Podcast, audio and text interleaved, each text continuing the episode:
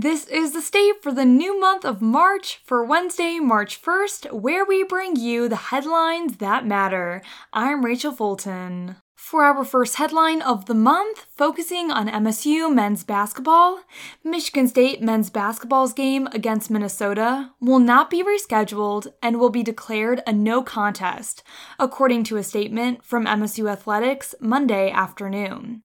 The game was originally scheduled for February 15th, However, the mass shooting on MSU's campus two days prior forced a postponement. I've been disappointed in the way it's been handled at the Big Ten office. Michigan State head men's basketball coach Tom Izzo said, I did not think it was very aggressively handled early. The game against the Golden Gophers presented an opportunity for MSU to climb just a little bit closer to the tournament, double bye guaranteed to the top four teams in the Big Ten standings. For our second headline, focusing on campus news, Following the February 13th shooting on MSU's campus, Michiganders have discussed gun policies both on and off campus. The rock on Farm Lane was painted with a message demanding students be allowed to carry guns on campus for protection. On the other hand, there have been several protests at the Capitol demanding stricter gun control.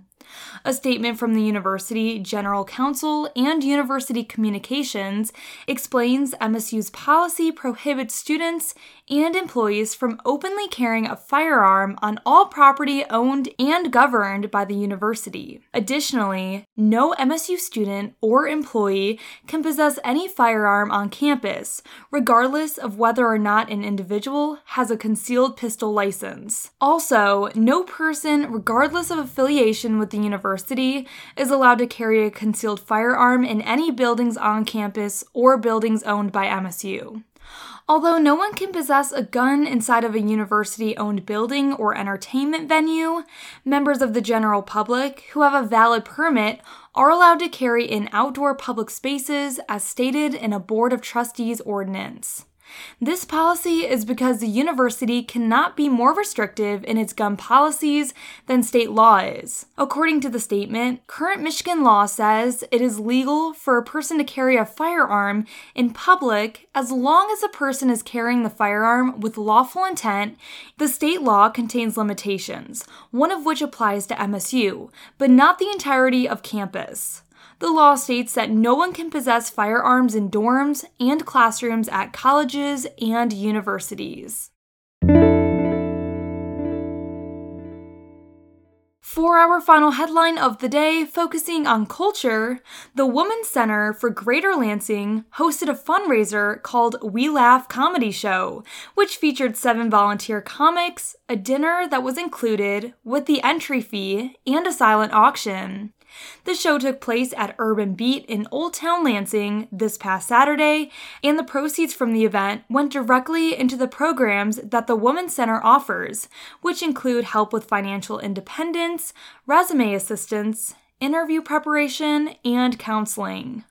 Women's Center Executive Director Rebecca Kaysen has worked at the center for roughly four months. She said she was both nervous and excited about the event since it was the first one that she has run. For her, working at the Women's Center has always been about female empowerment and supporting women that need assistance. The host of the event was Pat Sievert, who has been a comic for 11 years, and he performs largely in the Midwest but has traveled as far as Alaska and California to act. Sievert helped seek out the comics for the event and said he tried to recruit people he thought would see the benefit of helping the center. For him, the night was about the audience and making sure they enjoyed the show. In the end, Kaysen was impressed with the number of people that showed up in support of the Women's Center of Great Lansing, and she believes that the center supports women in ways that are needed in the Lansing community, and the help that the people who came to the event will greatly benefit the center and the programs they provide.